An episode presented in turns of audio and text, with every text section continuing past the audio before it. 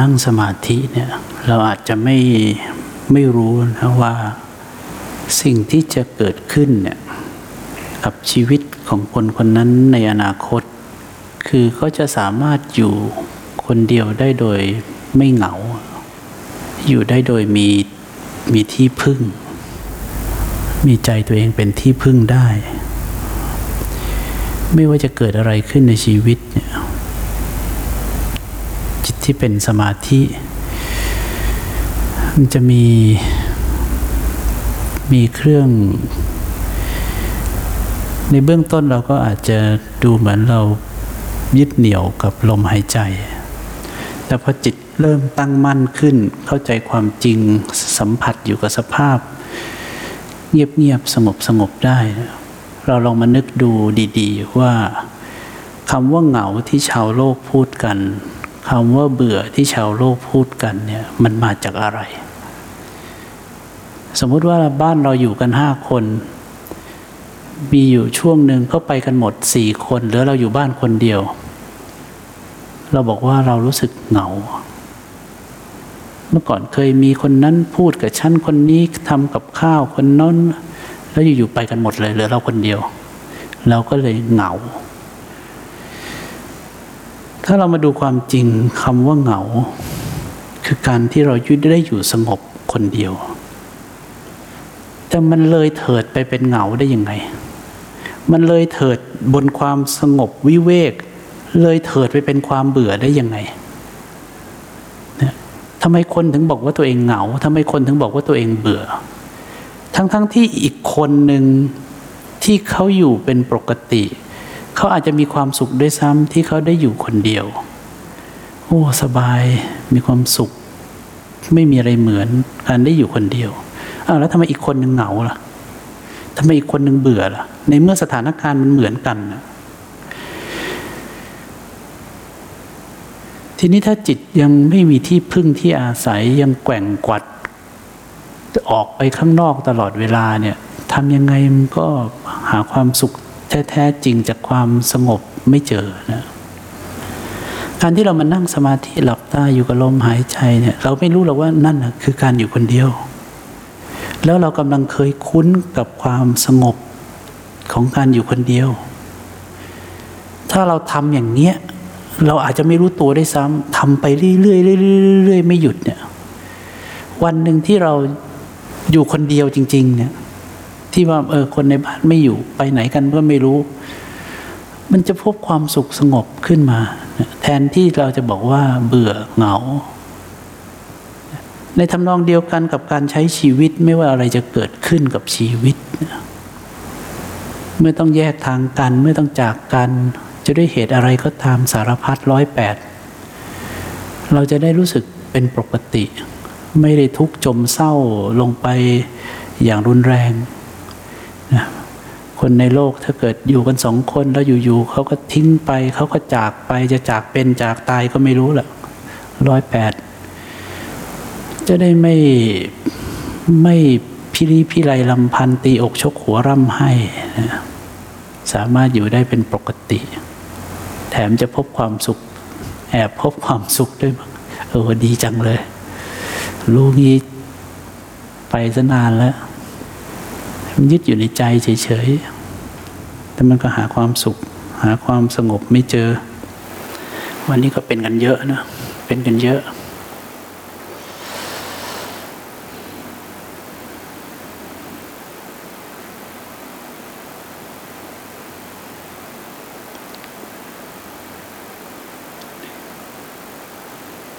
เนี่ยพอหยุดมันก็จะเงียบสงบ แต่เวลาเราอยู่ข้างนอกเวลาหยุด มันไม่เงียบสงบ มันจะเกิดอาการแบบตกล่อง แล้วก็จะเริ่มรู้สึกบีบคั้น เมื่อไหร่จะพูดสักทีทำไมปล่อยให้ มันเงียบอย่างนี้อะไรเงี้ย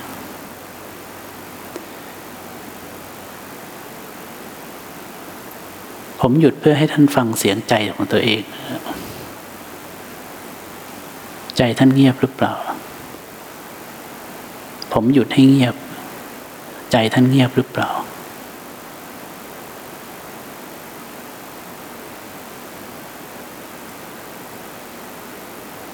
ถ้าใจเราเงียบ มันก็จะพบกับความสงบได้ แต่ถ้าใจเราพูดไม่หยุด แล้วเมื่อไหร่จะสงบ ให้ความสงบหรือไม่สงบมันไม่ได้อยู่ข้างนอกอย่างเดียว สาระสำคัญมันอยู่ในใจของเราเองนั่นแหละที่มันเงียบหรือไม่เงียบ สงบหรือไม่สงบ พอในชั้นลึกขึ้นไปเนี่ย ต่อให้ใจยังพูดอยู่ แต่ก็สงบตั้งมั่น แต่ในชั้นแรกเนี่ยมันรวมกันไปหมดทั้งเราทั้งของเราทั้งการปรุงแต่งก็เป็นของเรา เพราะมันมันมั่วไปหมด ค่อยๆฝึก เพราะฉะนั้นถ้าเราเข้าใจตั้งแต่ผมบรรยายตอนที่ครั้งที่ผ่านมา ไม่ว่าใครต้องการความสุขแบบไหน ต้องการความสงบแบบไหน มีแต่ได้ไม่มีเสียถ้าท่านจะมาต้องการความสงบ มีความสุขจากผัสสะที่กระทบ ผมว่าในคอร์สปฏิบัติปฏิบัติธรรมเนี่ยก็ไม่ได้มีใครไปรบกวนอะไร นอกจากเราปรุงขึ้นมาเอง เราปรุงของเราขึ้นมาเอง เราทุกข์ของเราขึ้นมาเอง เราไม่ชอบใจไม่พอใจของเราขึ้นมาเองนะนอกนั้นมันก็ไม่มีอะไรเนี่ยทุกคนก็อยู่กันสงบสงบ ก็สัมผัสความสุขจากธรรมชาติได้ ลมพัด น้ำไหลสำหรับคนที่ปฏิบัติภาวนาก็จะพบกับความสุขในอีกชั้นหนึ่งขึ้นมาได้ จากการที่จิตได้หยุด จากการที่จิตได้หยุด ก็จะพบความสุขที่เป็นสมนัตอารมณ์ เป็นอุเบกขาอารมณ์ ได้สัมผัส กับการหยุด ก็เป็นความสุขในชั้นที่สูงขึ้น แต่มันไม่จบแค่นี้นะ เดี๋ยวฟังแล้วมันจะจบแค่นี้ มันมีความสุข จากความเป็นอิสระ ในเบื้องต้นเนี่ยมันเป็นอิสระ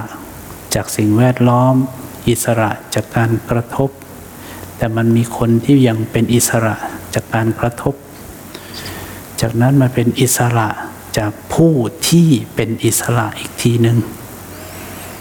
มันจะถึงจะเข้าถึงความจริงแท้ มันก็เลยกลายเป็นคล้ายๆเล่นคำแต่มันไม่ได้เล่นคำมันคือความเป็นอิสระจากความเป็นอิสระ นั่นแหละคือที่สุดแห่งทุกข์ ที่พระเจ้าตรัสรู้ แล้วก็ประทานไว้ให้สาวก ดังนั้นการเดินทางของสาวกทั้งหมด ไม่ได้มาฟังธรรมพระพุทธเจ้า ไม่ได้มาเชื่อตามพระพุทธเจ้า แต่นำสิ่งที่พระองค์แนะเป็นแนวทางบอกไว้ ถ้าใครกระทำตามหรือเดินตามนั้นจนเข้าไปพบความจริง จะตรัสรู้ตามที่พระองค์ตรัสรู้ จะตรัสรู้เข้าไปสู่สิ่งเดียวกัน จากนั้นจึงเข้าใจเลยว่า มันไม่ได้มีอะไรนะ ทุกคนเข้าไปหลงยึดถือในทั้งรูปและนาม มีความสุขก็ยึดถือความสุข ทั้งๆทที่ความสุขก็เป็นของเกิดเกิดดับดับความคิดก็เกิดเกิดดับดับก็เข้าไปยึดถือว่าเป็นดีเป็นไม่ดี เรายึดถือทุกอย่าง วันนี้ค่อยๆปล่อยนะ ค่อยๆปล่อย ปล่อยได้แค่ไหนก็แค่นั้น มันจะบังคับให้มันปล่อย มันก็ไม่ใช่บังคับกันได้ สมมติว่าผมยกตัวอย่างนี่มาสิบห้าปีแล้ว แก้วน้ำร้อน เราก็รู้แล้วการยึดถือเป็นทุกข์ปล่อยสิปล่อยไม่ได้ ทุกคนก็ปล่อยไม่ได้กันทุกคน แนนบอกว่าเพื่อนกำลังมีความทุกข์อกหัก เลิกกับแฟน บอกให้เขาปล่อยวางโทรไปเธอปล่อยวาง แล้วมาเลยทำไม่ได้ถูกไหมถามก็ที่ว่าเขาอยากทุกข์ไหมไม่มีใครอยากทุกข์คนบนโลกมีแต่อยากจะมีความสุข ไม่มีใครอยากมีความทุกข์ปล่อยสิปล่อยไม่ได้พอทุกข์จริง ๆ มันปล่อยไม่ได้อ้าวนี่ปล่อยแล้วเนี่ยพอทุกข์จริง ๆ มันปล่อยไม่ได้ ผมถึงว่าตบมือดิในเบื้องต้นตบมือ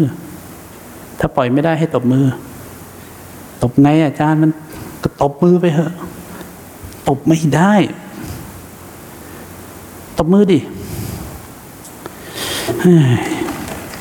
เนี่ยตบแล้วนี่ไงหรอก็ตบแล้วดิ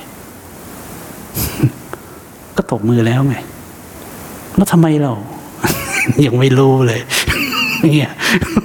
ก็ตบมือแล้วแล้วทำไม เม้นหายทุกข์เลย เหรอตบไว้แล้วกัน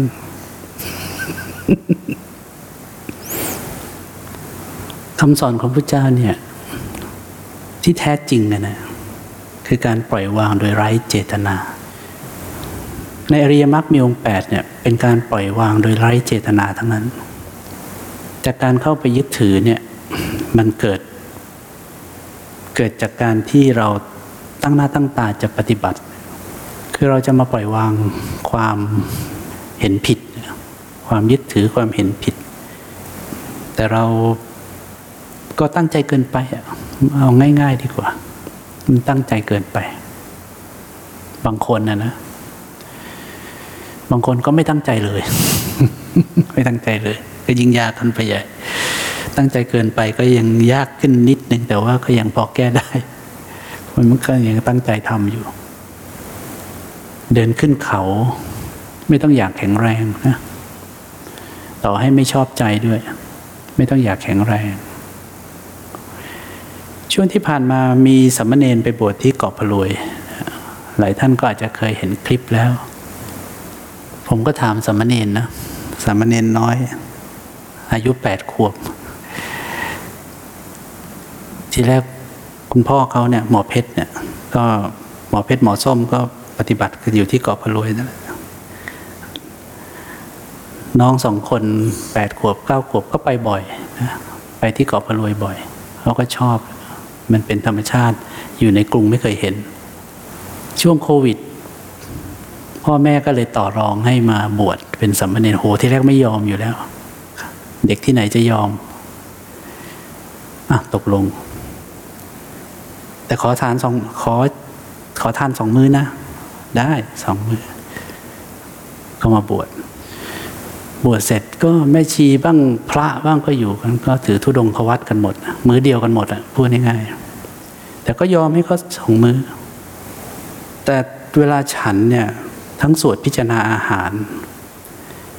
แล้วก็การล้างบาตรก็ต้องมีข้อวัดปฏิบัติในการล้างบาตรอีก เพราะฉะนั้นการฉันท่านที่สองก็คือต้องตักใหม่ แล้วก็สวดใหม่ ล้างบาตรอีกครั้งหนึ่ง วันเดียว หลังจากนั้นเขาไม่เอาอีกเลย ก็ถามอ้าวทำไมไม่ฉันนั่นล่ะเขาบอกไม่คุ้มเลย เด็กแปดขวบไม่คุ้ม คือได้กินนิดเดียวอะกินไปก็แค่อิ่มหนึ่งแหละแล้วก็ต้องมานั่ง สวดก่อน แล้วก็ต้องมาล้างอาปาดอีก แล้วก็มาทำพิธีอะไรกว่าจะเก็บบาตรได้ ก็เลยขอฉันมือเดียวตกลงเด็กก็เลยฉันมือเดียวแปดขวบเก้าขวบ อยู่กุฏิก็ไม่มีไฟฟ้าแหละเมื่อก่อนอยู่คอนโดบ้าน มีทุกอย่างกินเล่นมือถือไปอยู่ที่มันไม่มีอะไรสักอย่างเลย แล้วก็อาจจะเห็นในภาพที่คลิปที่เขาส่งไป นั่งๆก็ร้องไห้โฮเลยนะโฮขึ้นมาเลย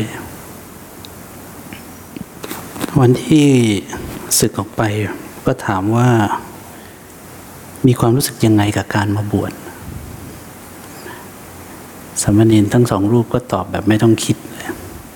ไม่ชอบรูมบอกว่าทำไมต้องมาทรมานด้วย ต้องไปฟังดูนะ ในชุดสมเณรที่ชื่อว่าทำไมต้องมาทรมานด้วย การตอบคำถามสมเณรคำถามนั้น คือการตอบคำถามชาวโลกทั้งหมด ว่าทำไมต้องไปอยู่ทรมานด้วย ถ้าผมบอกว่าที่นั่นเขามีความสุขกันล่ะ ไม่ได้มีใครทรมานอะไรอย่างที่พูดถึงเลยล่ะ คนกินสามมื้อ ไปกินมื้อเดียว ก็บ่นนะดิแล้วถ้าคนกินห้ามื้อ มาเจอคนกินสามมื้อ มันก็บ่นอยู่ดีว่าทำไมพวกสามมื้อต้องมาลดละเลิกด้วย ในเมื่อประเทศเขาที่ของเขากินห้ามื้อ คนกินสามมื้อก็จะบอกว่าเขาไม่ได้มาลดละเลิกอะไรเนี่ย เขาก็กินก็ตามปกตินะ ก็ไม่เห็นเป็นไร แล้วคนกินมื้อเดียวเขาจะไปบ่นอะไร แล้วเขาอยู่เป็นปกติก็สบายดี ไม่ต้องวุ่นวาย มันไม่มีอะไรหรอก ความทุกข์ที่ละทั้งหลายที่เกิดขึ้นในผู้คนเนี่ย แค่การใช้ชีวิต กับการมีทุกอย่างตามอำเภอใจกับคนที่เขาไม่ได้อยู่กับใจเขาอยู่กับตามปกติกับธรรมชาติ เขาไม่ได้อยู่กับใจ เข้าใจนะเขาไม่ได้อยู่กับใจที่แกว่งไปแกว่งมา เขาอยู่กับธรรมชาติตามนั้นน่ะมันเป็นอย่างนั้นน่ะมันไม่ได้ทำให้เป็นอย่างนั้น มันเป็นอย่างนั้น ไฟมีก็มี บางช่วงไฟไม่มีโซลาเซลล์แบตหมดก็เพราะว่าวันนี้ไม่ค่อยมีแดด อย่างวันเนี้ยลักษณะอย่างวันเนี้ยไม่ค่อยมีแดด ถ้าเป็นที่นู่นก็ทุ่มสองทุ่มก็หมดแล้ว แบตเตอรี่นะ ทุกวันนี้หกโมงเย็นไม่ชีก็ไม่มีอยู่แล้ว ไฟฟ้า ก็อยู่กันตามปกตินั่นแหละก็มีไฟก็มีไม่มีไฟก็ไม่มี ก็ไม่เห็นจะมีใครเป็นอะไรนะก็คือความเป็นปกติสามเณรเคยอยู่คอนโดนะอยากจะกินอะไรก็กินอยากทำอะไรก็ทำอยากจะเล่นอะไรก็เล่นนะเพราะฉะนั้นพอไปอยู่ในสภาพปกติของคนกลุ่มหนึ่งแต่กลับไปบอกว่าทรมาน แต่เมื่อปรับตัวขึ้นมาเรื่อยๆ วันแรกสามเณรตื่นตีสามครึ่งเนี่ยโอ้โหไม่ไหวเลยนะ อย่างกระซากออกมาเลย แต่พออยู่ไปตอนหลังเนี่ยผ่านไปแล้วยี่สิบวันถามเป็นยังไงตื่นกี่โมงก็ตื่นตีสามครึ่งอ้าวแล้วไม่ทรมานแล้วเหรอเขาก็ไม่รู้ด้วยว่าทำไมต้องทรมาน ตื่นตีสามครึ่งก็ตื่นตีสามครึ่งทุกวันนะเออ เนี่ย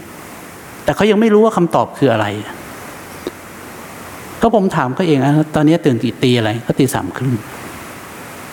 แล้วเป็นอะไรไหมก็ไม่เห็นเป็นไร ตื่นเองอะ ก็ไม่ต้องปลุก ตื่นเอง ก่อนนอนก็นอนก่อนนาฬิกาปลุกแล้วก็หลับไปเลยสามเณรสามเณรน้อย นอนกำนาฬิกาปลุกแล้วก็หลับไปทีสามครึ่งมันก็ดังขึ้นมาแล้วก็ลุกขึ้นงวงเงียวเงียหาไฟฉาย ไฟก็ไม่มี อยู่คอนโดเคยจะเปิดไฟ มีบางช่วงสามเณรอยู่รูปเดียวสามเณรน้องไม่สบายไปโรงพยาบาล พ่อก็ตามไปดู แม่ก็กลับกรุงเทพสามเณรอยู่รูปเดียว ในภูเขา รูปที่ร้องไห้โฮเมื่อกี้นี่แหละถึงเวลาก็โลกจัดสรรอยู่คนเดียวซะเลย ทุกคนกลับไปผมกลับไปก็ไปถามเหมือนกัน เป็นไงอยู่รูปเดียว เขาก็นึกไม่ออกนะทำไมเหรออ้าว แล้วอยู่คนเดียวแล้วไม่กลัวเหรอกลัวอะไร เออเนี่ย กลัวอะไรมันไม่เหงาเหรอเขาก็เริ่มนึกไม่ออกว่าทำไมเหงาอะแล้วอยู่กับอะไรเขาบอกเขาอยู่กับหมาเขาอยู่กับหมาไอหมาตัวเมื่อกี้เนี่ย แล้วก็มีลูกหมาหลงหลงๆมาเขาก็นั่งเลี้ยงหมาไป เนี่ย เด็กๆเนี่ยจากพวกเราเนี่ย ถ้าไปปฏิบัติธรรมแล้วก็เราเนี่ย ชักมีตัวตนเก่ง เด็กยังนึกไม่ออกเลยว่าทำไมต้องเหงาด้วย ตื่นตีสามแล้วมันเป็นยังไงเหรอลืมไปแล้วนั่นน่ะไอ้ที่บอกว่าทรมานน่ะตัวเองก็ลืมไปหมดแล้ว แล้วเวลาจะมาฟังธรรมที่เขาจะต้องมาฟังธรรมที่กุฏิผมอะเขาจะต้องเดินขึ้นเขากันมาสองคนนะเดินขึ้นเขากันมาเองสองคนนะแต่อย่างหนึ่งที่เขาบ่นไม่เลิกก็คือ ขอใส่รองเท้าบินทบาทได้ไหมล่ะ พวกเขาเป็นเด็กนะ พวกเขาไม่ใช่ผู้ใหญ่พวกเขาควรจะได้รับสิทธิ์ในการใส่รองเท้าเดินบินทบาทได้ เขาต่อรองต่อรองไม่ได้วันจะศึกเขาก็ต่อรองอีก เขาบอกเขาสามารถอยู่ได้อีกสามอาทิตย์